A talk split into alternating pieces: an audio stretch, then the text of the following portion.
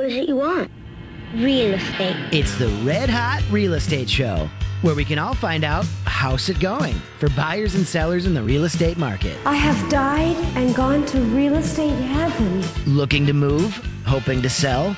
Call in with your questions to real estate expert Mimi Schoneman with Remax Results. I'm going to go out and buy a house. Here she is, your host, Mimi Schoneman. Yes, she is here, your super real estate agent and licensed realtor from Remax Results. Mimi Schoneman joins us again for the Red Hot Real Estate Show. Hello, Mimi. Hello. And you brought in our good friend from Sierra Pacific Mortgage, Shelly Farris, is with us as well. Good morning. Good morning. Hello, hello, hello. And you guys have been out there just working, working, working your little fingers to the bone, right, ladies? It's a busy market. Yes. Yes, it is. Which is good. I mean, you were saying, Mimi, that this was the busiest that you can remember, right? Since you became a realtor. And I know that this was the second incarnation for you. You had a previous, you know, career, but you've been in this industry long enough to sit there and go, wow, maybe we thought that this was going to be a six month thing. Maybe we thought it was going to be a nine month thing, but it's just been busy, busy, busy for a It's- while. Well, it's the it's the com- combination of people trying to outrun the rate increase and trying to beat everybody to the rare property that you're absolutely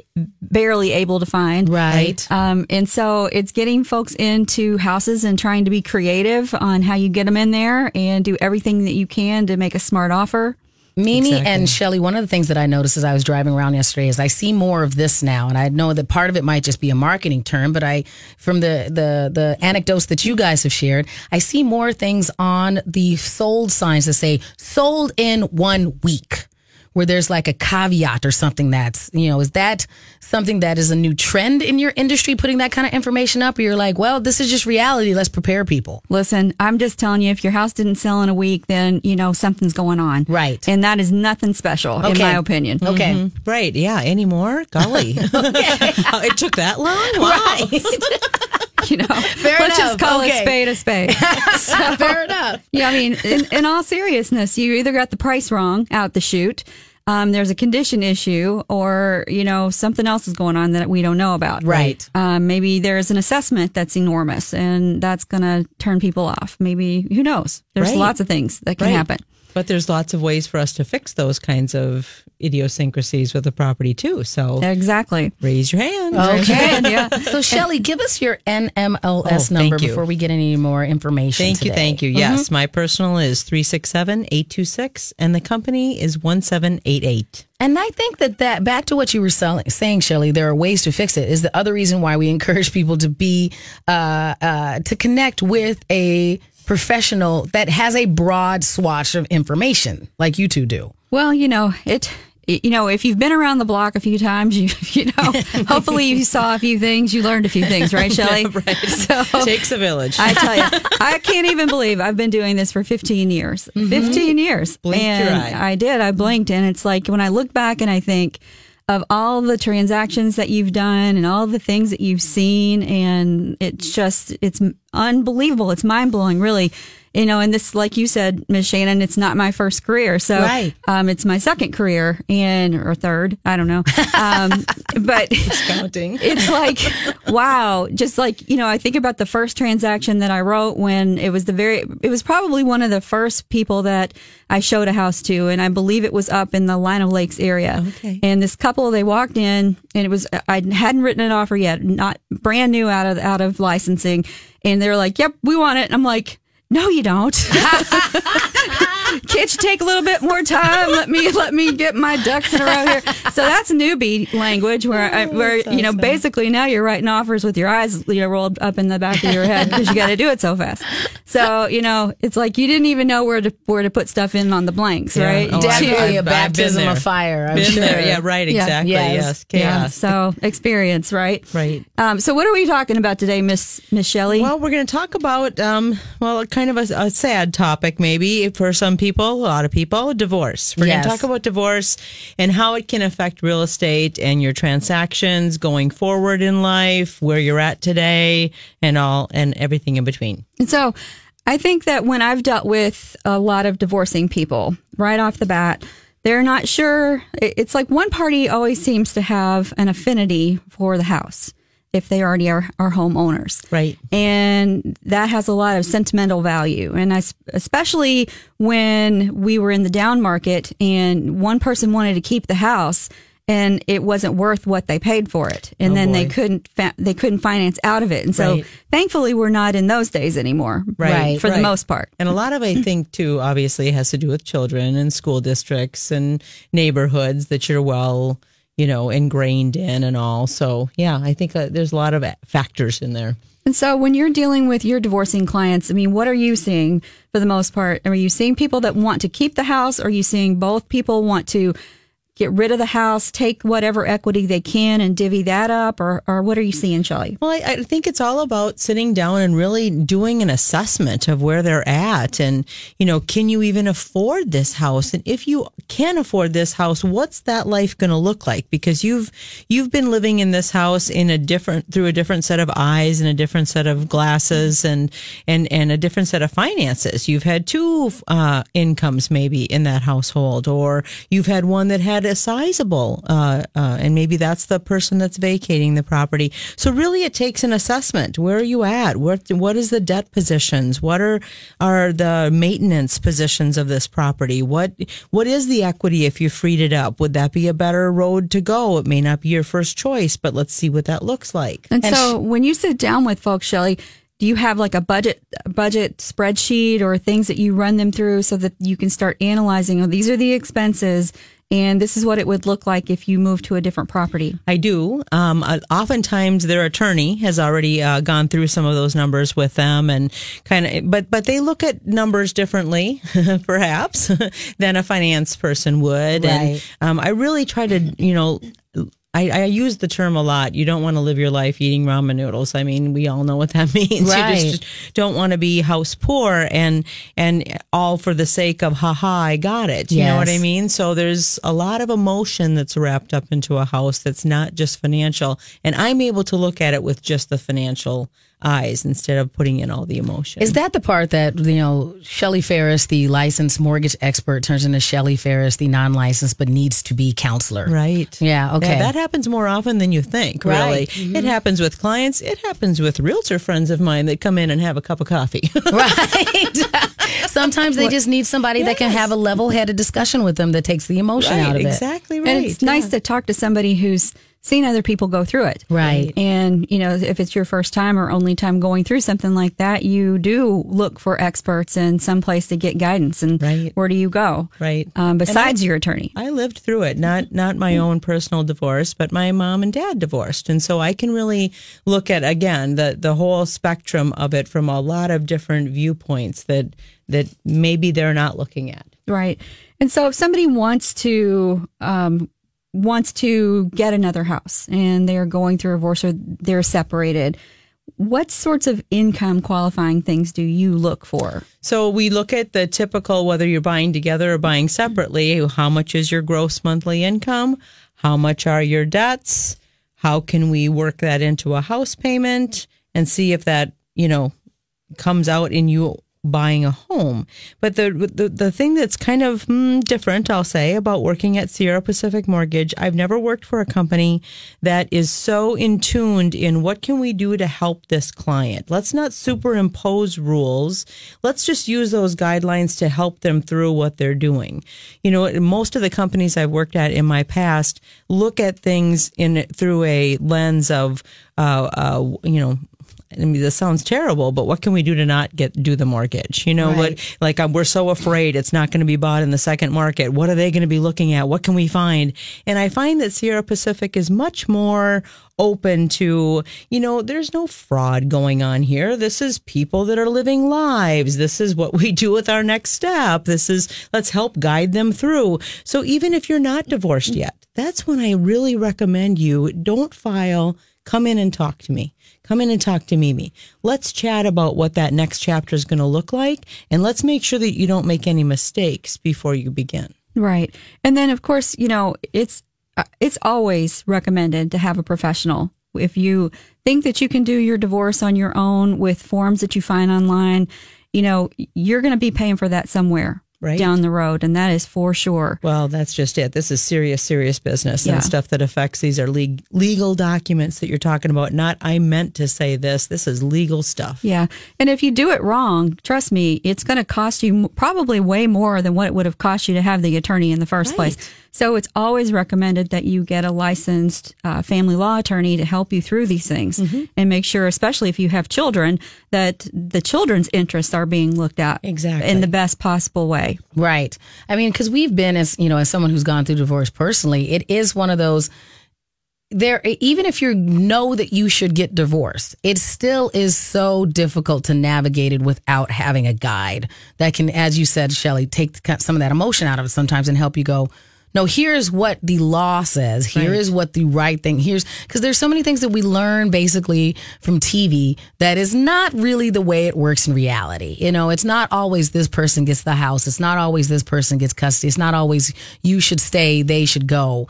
There's so many other nuances to it that you need to go and work with somebody that goes, well, here's how it works in Minnesota. That- Even. that's exactly right. Yes, we mm-hmm. have very different laws than a lot of other states do, and a lot of things to take into consideration regarding credit and debts and the whole nine yards. And so, one of the things that I think throughout the years that most people have um, questions about is I'm just going to go down to the courthouse and quit claim my other person off of this. and so, when yeah. we get back from the break, let's talk a little bit more about the truths and the untruths about that. Let's do All right. that. Yes, And we'll also take your questions. You can be part of the Red Hot Real Estate Show by calling 651 641 1071. We'll be right back. Welcome back to the Red Hot Real Estate Show here on My Talk 1071. Also available at MyTalk1071.com. Just use the keywords Red Hot. With us today, of course, super real estate agent Mimi Schoneman, and then from Sierra Pacific Mortgage, Miss Shelly Farris. So, Shelly, we were talking. I think it's a, a myth that people think that okay, so we're just gonna the we're in agreement. We don't argue. It's peaceful, and I'm just gonna go to the courthouse and I'm gonna quit claim my spouse off of the title, and then we're good to go. But that is not really the smart way to do this. No, it it really isn't, and not for either party. No, really. it yeah, isn't. Yeah, because the the debt is still there, and so you're still involved in the indebtedness, and now you don't own anything in the property. That's that's Yeah. not attractive. to Wait, the let's other back up. So you're saying that So, but the other person is on the is is off the title, Right. But I'm still You're still on the responsible. hook for the mortgage. Okay. They're two different animals. right, huh? Eek. And so now, now, Miss Shannan, you and I own a house together. Right. Let's just say, and I'm going to quit claim you off of there because that's what you wanted. Yes, right? I don't want anything to do with it anymore, so I think I'm free and clear. Yeah. So now you just gave me the house, and Yes. you still have to pay for it. Yay! Goody for me. Wow. Okay. That sounds like a really good way to Right. do it. Yeah. No. and then you know the other thing that's that's happening at the if that happens is that well, you're trusting me to make the payment on the house, and this is also going to affect your credit, Miss Shannan. Mm-hmm. So I decide I'm madder than fire at you, and I'm going to fix you. So you just I'm let the house stop, go. I'm going to stop fixing the house, and I'm going to stop paying for the house. I'm just going to live here until banker man forecloses on me, Mm-hmm. Which could be who knows how long. Right. And so all the while you're moving on with your life and you find out when you decide you want to buy a house that your credit is ruined. And I think even sometimes if you guys are getting along, a part of what happens often in relationships is that that's one of the primary things that you don't have the same methodology about is that that's one of the biggest things you argue about is we don't think the same about money. We don't think the same about credit. So you might just be, you know, your former partner might just be one of those people where it doesn't really bother them that their credit rating is bad when you're the one that's like, "Oh no, I paid I worked to get my credit in this or this in the state that it's in." And often your partner knows that about you. Right. and so they're going, eh, no big deal. You know, I'm going to pay for cash for everything for the rest of my life. And you're going, oh, no, no, I'm trying to rebuild. Yes. Fair enough. All yeah, right. Yeah. So you don't want to do that. We want to handle it by refinancing them off. And so let's talk about that, Shelly. Mm-hmm. So they've decided that okay, one one is going to get the house and the other is wanting to come off. Mm-hmm. So what we do as realtors, we run the numbers and give you a comparative market analysis so you can get an idea of what an appraisal will look like Right. and that you've got enough equity. Right. So then when it passes, when I say, okay, this is what I think the house will sell for, Shelly, and Mr. and Mrs. divorcing client, you do what with that information? So then I take that information and I see how much equity they would have if they would sell and split or whatnot. Okay, now you two can buy on this way. Okay. Versus, okay, if you're going to stay in this, borrower A, we'll call them, and uh, there's this much equity. Maybe we can refinance some debt. Maybe there's some different things that we can do with a second mortgage or refinancing that other person off of the existing loan. There's lots of different avenues that we can go down as long as your credit is good and we have some equity to work with there. And so let's talk about some of the things that you see as a loan officer on the divorce decree once they actually are officially divorced that specifies how finances are going to be played out. I'm so glad you brought that up because that is so key. I bet you I see 50% of the divorce decrees that come in that are just so poorly written that an underwriter can't truly tell what debt is which person's. So, for example, if you have a, a, a divorce decree written and um, uh, divorce person A is going to take the Visa card and the other person is going to take the car loan, and that's how they write it up. Susie gets the Visa debt and Joey gets the car loan. That is really lousy. You need to be able to attach that to a company, uh, even a partial uh, loan number uh, or a balance that it was at the time of the divorce so that the underwriter can attach that debt. Because what happens is over the course of time, maybe that visa gets bought out by another visa company, or maybe that car loan gets paid off and replaced with another one, or gets bought out by another bank. And you have to be able to connect those dots. And if you just simply say the car loan, that's just not going to be specific. So you enough. need a specific snapshot of the dollar amount Right. somehow. So it needs to say that we, you know, they get the debt of two thousand five hundred dollars. So it Right. needs to okay. A- And the bank. Okay, So, and the for bank. example, like if you just say Susie gets the Capital One credit card and there's four Capital One credit cards on the credit report, ew. Okay, That's not going right. to work out for And us. so, you know, for on the real estate side, we run what's called an owner owners and encumbrance report. And we pull that through our title company. And so that's going to show us who's actually showing up on title. And so a lot of times folks might be surprised to find that when we run that report, that both not only you, Miss Shannan, are on the report, but your ex is on there still too. Okay. How is that possible? I've been divorced for a few years. Right.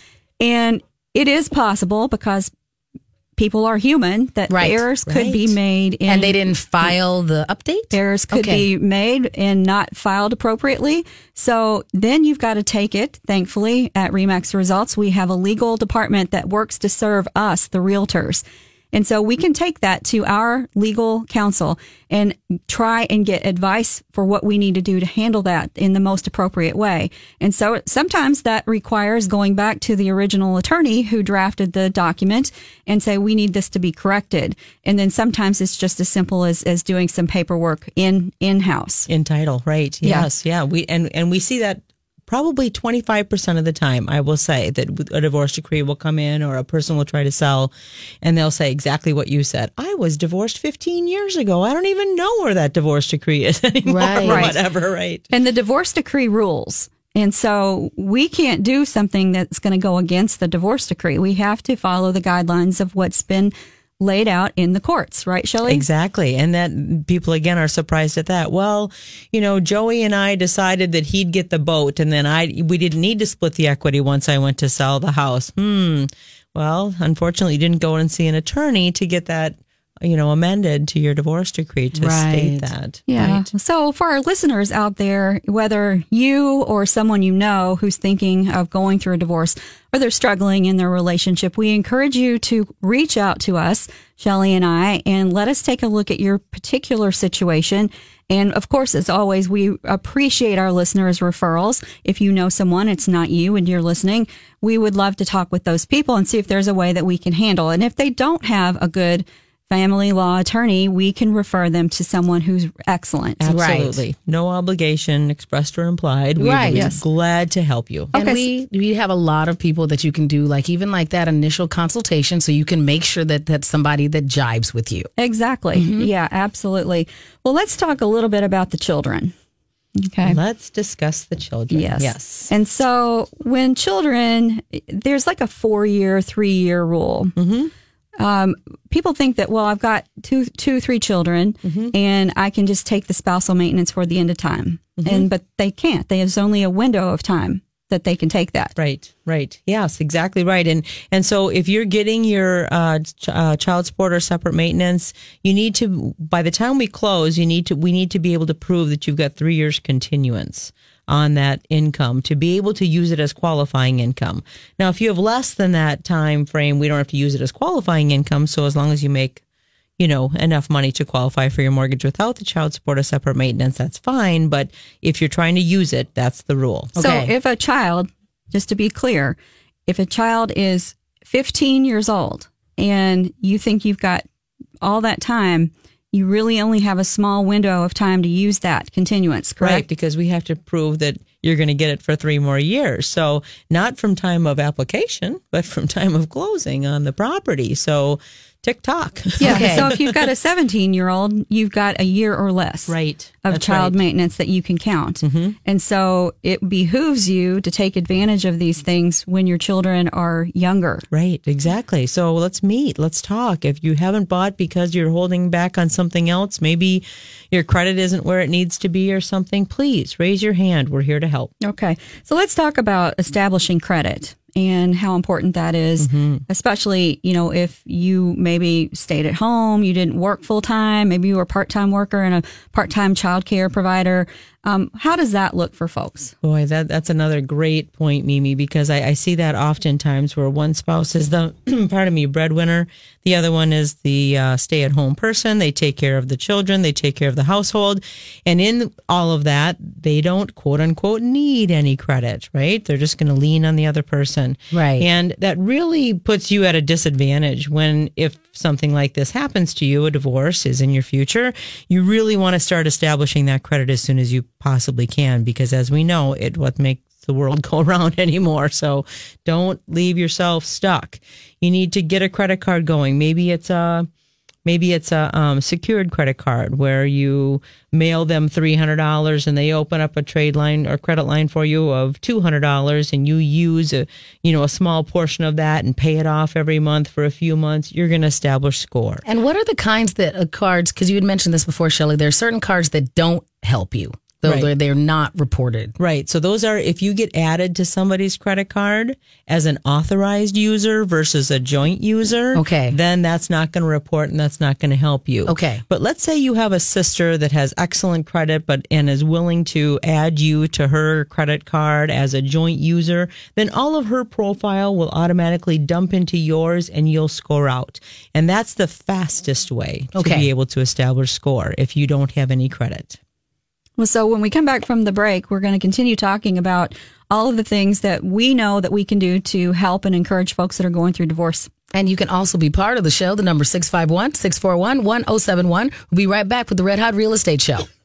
Welcome back to the Red Hot Real Estate Show on My Talk 1071, also available at MyTalk1071.com. Keyword Red Hot. Mimi Schoneman is here from Remax Results. Also from Sierra Pacific Mortgage. Shelly Farris is in studio again, and we've been talking about navigating the road to home ownership as you are going through or completing your divorce. Well, so Shannan, I mean, I know you're an open book, but everybody loves you for that. And you have gone through a divorce. Yes. And you were a homeowner when you did that. And I was one of the people that I decided to let him have the house. Uh, be for for number, numerous reasons. I'm like, okay, you know, I don't want to. I, I don't want to live in this neighborhood by myself. The house still needed a lot of work. That you know, my ex happens to be a plumber and a contractor. He'll be able to do this work efficiently. It didn't make financial or emotional sense for me to keep the house. You know, also back to what Shelly was saying earlier about do I want to be house poor? It's like, yes, I could get this done. I was the primary breadwinner, but still, that was more pressure than I wanted. And so for me at the time, after talking to my uh, attorney and stuff, it just seemed like the cleanest break for me was to go ahead and find a different place and look at it from that financial perspective for growing down the road. Mm-hmm. So it is a difficult decision to sit there and go, I'm going to be the one that's going to move out of here instead of making it the, well, they should move just because I'm mad. That's not the smartest decision. Right. Well, Shelly, let's talk a little bit more and, and really kind of deeper dive into the whole spousal maintenance and mm-hmm. child support piece. Mm-hmm. Good. Okay. So, uh, you know, as we discussed, that you need to be able to prove that you're going to receive the spousal maintenance. a minimum of three months after after you're going to close on your property. So hopefully it's five months, let's say, when we start the process, because otherwise it's it's going to evaporate quite quickly. And and and literally, if you're if you're you know one month off, you don't use the income anymore to Okay. qualify. So I mean, there's no like gray area there. The rules are the rules for because they don't want to approve you for a loan more than what you can afford. Right. So they figure you live there at least three years, yada yada yada. So that's kind of how the guideline became um, what it did. But you know, as people are paying you child support or separate maintenance, uh, you need to be able to sh- show that you've um, received it for three months, and it's important to maybe even do that prior to the divorce if you're able. If, if you know if it's amicable and you can show that you're paying it, whether it's direct or through a court situation, uh, that's how we're going to track it.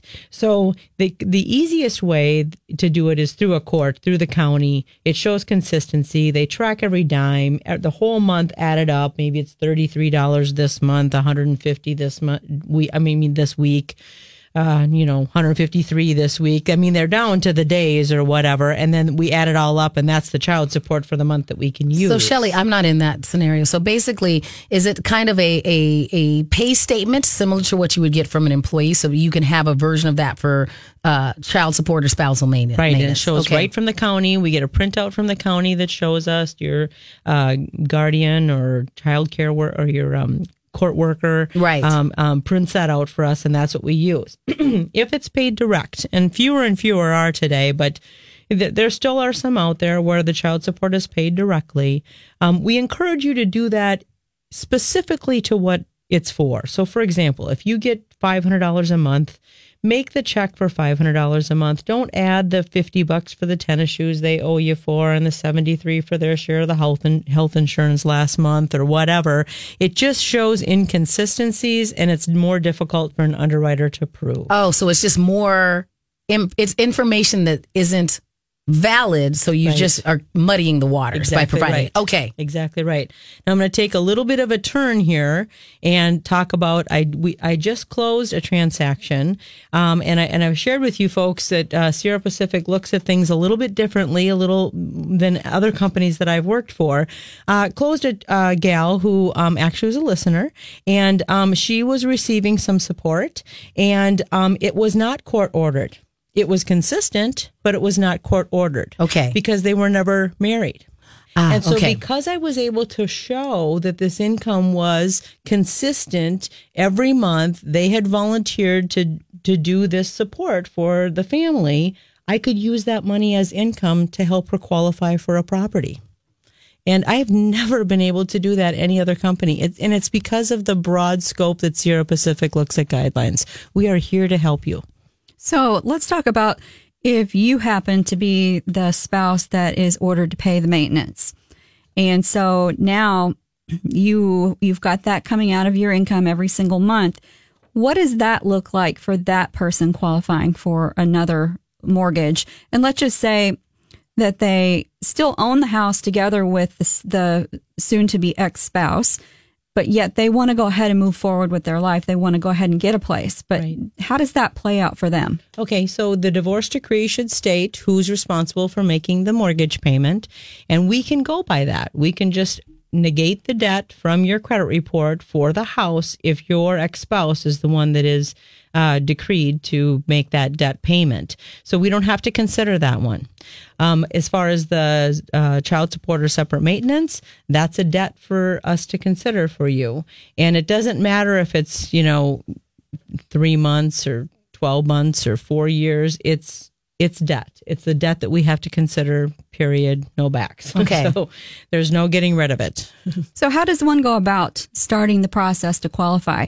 So let's just say that they're that they've received a divorce decree and they're just in the process of getting everything finalized. So what do they need to do with you, Shelly, if they want to move forward and find another house? well first I'd, I'd love to review the decree with them especially if it's prior to finalization. I'd love to review the decree to make sure that it's something that an underwriter or a lender is going to be able to use in the way that you want us to be able to use it. You want us to glean this income. You want us to sh- see that this debt really shouldn't be uh, considered, you know, all of that. And then we also want to review that verbiage to make sure that it's something that an underwriter can determine. Shelly and Mimi, I always think it's so interesting. And one of the reasons I enjoy doing the show is that there's so many things that I've learned I need to show your uh, mortgage professional before you file.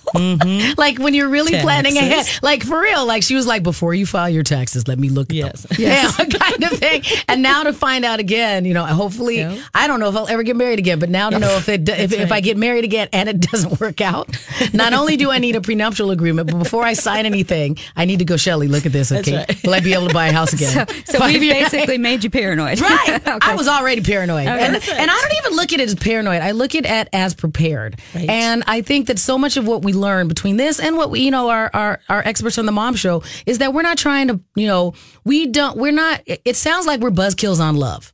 We're not buzzkills on love. We're just trying to make sure that you are prepared as a human being and especially as a person that is going through these things. That's why you have a Shelly Farris of the world that mm-hmm. can look at there and go, we're not poo pooing mm-hmm. love. Yes. We're just saying that this is how this is the ramification down the road, and it it starts a conversation that takes all of the gray area out of things. Right. Yeah. So it actually help, helps you be not paranoid because you know you've already thought through these things. And that is being extraordinarily practical. And I- I'm sorry, I don't see It's that. it's adulting on the highest level. Yes, ma'am. Like if you can adult on this level, good on you. Yeah, right? For real. Okay. So, Shelly, let's just talk about the things that show up on credit uh, or on title and on on the credit pool that might shock the other spouse. Um, for instance, in Minnesota, it really just takes one person to buy, but it takes both of you to sell, thankfully. So I just recently heard a scenario of us of a spouse buying a couple houses without Good telling grief. their other Oh. significant other, and Okay. what a surprise that was when they went to split up. Wow! Gosh, you mean I own I own a awful. condo in Boca Raton? Sweet. Yeah, didn't know that. Guess where I'm going. yeah, exactly. So wow. yeah, so there's all kinds of things that can pop up, and when we run that ownership and encumbrance report, we're gonna we're probably gonna notice that for you. So that's that's something that we can offer to do for our listeners. Yes. please call us if that's something that would be helpful. That is amazing. Really, Yes. really, because you are in ownership with that property with your ex spouse, And that- whether whether they de- thought that would that was piss going you to off, happen or not, right? right? Yeah, Oh my like, gosh. I love it, But The but fact I- that you said whole houses, we've heard of that there were a couple credit cards or something Yeah. else that was out there that showed up on your credit statement. Yeah. But to have house, Can you multiple imagine? properties. right, right. yeah, Uh, and I no mean, wonder you're getting divorced. If you don't know that that about somebody, right. I, I, I, I did once sit down with a couple. This was a well, this was a number of years ago, and and and a whole bunch of car loans came up under his credit report, and her eyes just kept getting bigger and bigger and bigger. the more we talked about it, I never heard from them again. I, don't, I don't have near enough shoes for that to be it's happening. like, is that a dealership that you've been starting right. without me? Why do you have so many? That's funny. Okay, in all seriousness, Right. Um, let's talk about uh, second mortgages can Okay. cause problems. So if if the house was purchased and you got you have a second loan or a home equity line of credit, so how do you handle that, Shelly? Okay, so that can be problematic when the person want one of the people want to stay in the property. Okay, so one of you wants to stay in the property, and the divorce decree says that you have to refinance the other person off of the mortgage. Well, if you've got two mortgages, what you're going to end up doing is a refinance to tie those two together. And if they weren't opened at the same time, i.e., the second mortgage was opened a few years later when you were going to buy a car or add an addition or whatever you needed the money for at the time, then that's called a cash out refinance. And those have their own sets of rules loan loan to value rules, interest rate differentials. You have to make sure that you've got enough equity to encompass that second mortgage. And then where is that going to put you? Are you going to be at 90% loan to value, 95 now when you add those two compared to your current value? Now you're going to have mortgage insurance. There's a lot of things to consider when you've got a second mortgage out there. Definitely.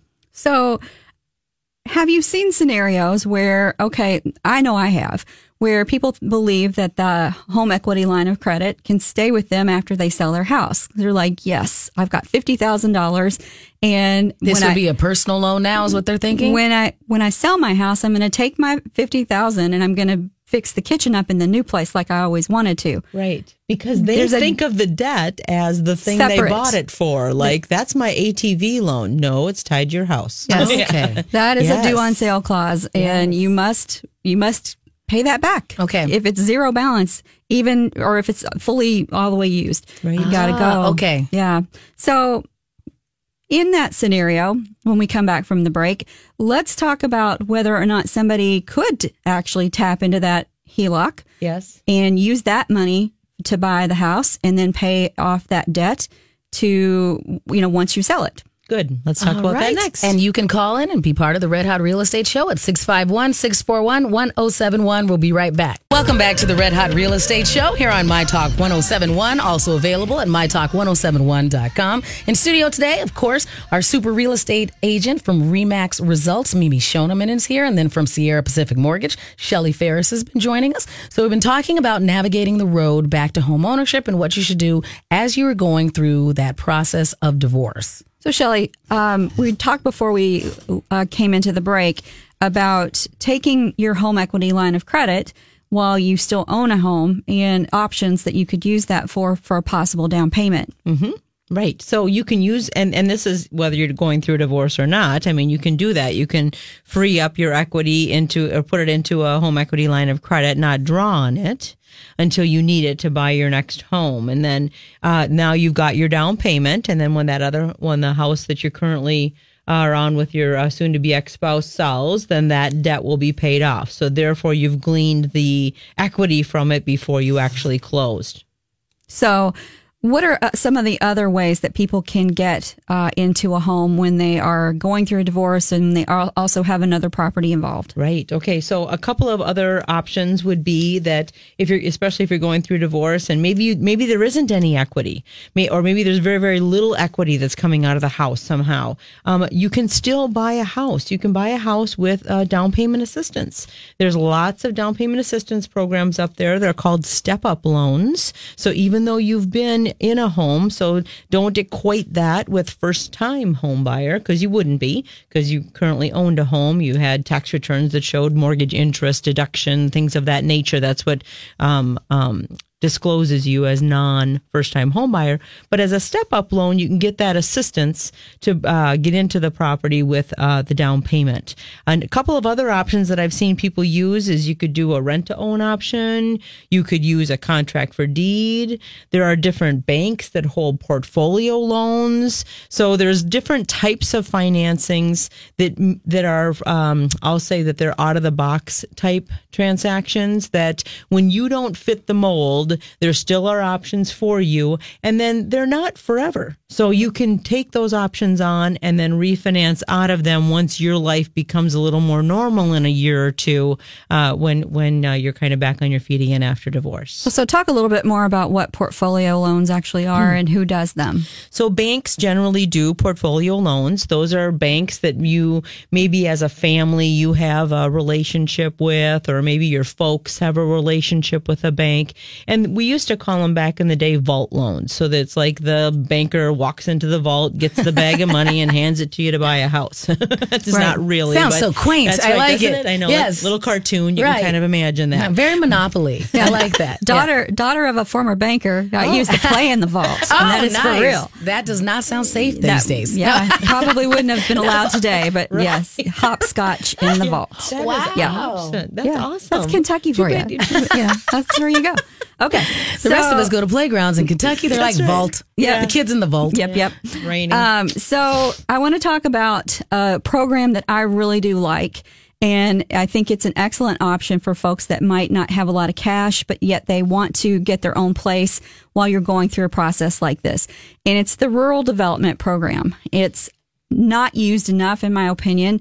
Yes, it's going to be rural, as the name imp- implies, but rural is relative. Indeed. So you can go just across the bridge to Hudson, Wisconsin, which is literally 25 minutes from where we stand in St. Paul. Mm-hmm. And that qualifies for rural development. You can also get it in just about all of Wisconsin, I believe, right? Yeah, just about all of Wisconsin. And I can yeah. tell you, Somerset, I'm just going to say, is booming. If you want to get in on the ground floor of a community, this place is on fire. that is the truth. And I can't I've- believe the prices. Yes, Yeah. it's on fire. And that new bridge going from Stillwater to across the the way, that's what's brought it all happening. They can't build fast enough, and you can get rural development loans out there. So yeah, you say to yourself, well. Hmm, I, I don't like the country. Bugs really bother me. you know, they're bigger out there. There'll be a marsh. There's Yeah. a tractor. I don't know, fields. But you don't have to live there for the rest of your life. You see what I'm saying? Exactly. So get someplace. Take advantage of free money. Right. Take And- advantage of some free money. A plan, yeah. And so you can get in with zero down payment, low, low fixed rate interest. The mortgage insurance is ridiculously low on this loan for a zero down payment loan, and the seller can pay your closing costs. I mean, where's the downside? There's no downside. And it's out there available for anybody who's interested. And it's not just Wisconsin. You can go in all directions and have rural, de- rural development, but it is map based, right. Shelly? That's right, exactly. And I can send you a link. So you can call me or text me or email me, uh, 612 839 6918, and I'll gladly email you the link to rural development that will show you the borders. Okay. So let's talk about the other down payment options, which are the basic ones that we always talk about FHA and conventional financing. Right. So three percent down payment minimum on conventional and three and a half percent down payment minimum on FHA. And both of those can be gifted. So again, let's say that you're getting out of your house due to divorce and there's no equity left or there's teeny tiny money and you're each going to opt to pay off a credit card instead because that makes more sense to you monetarily monthly.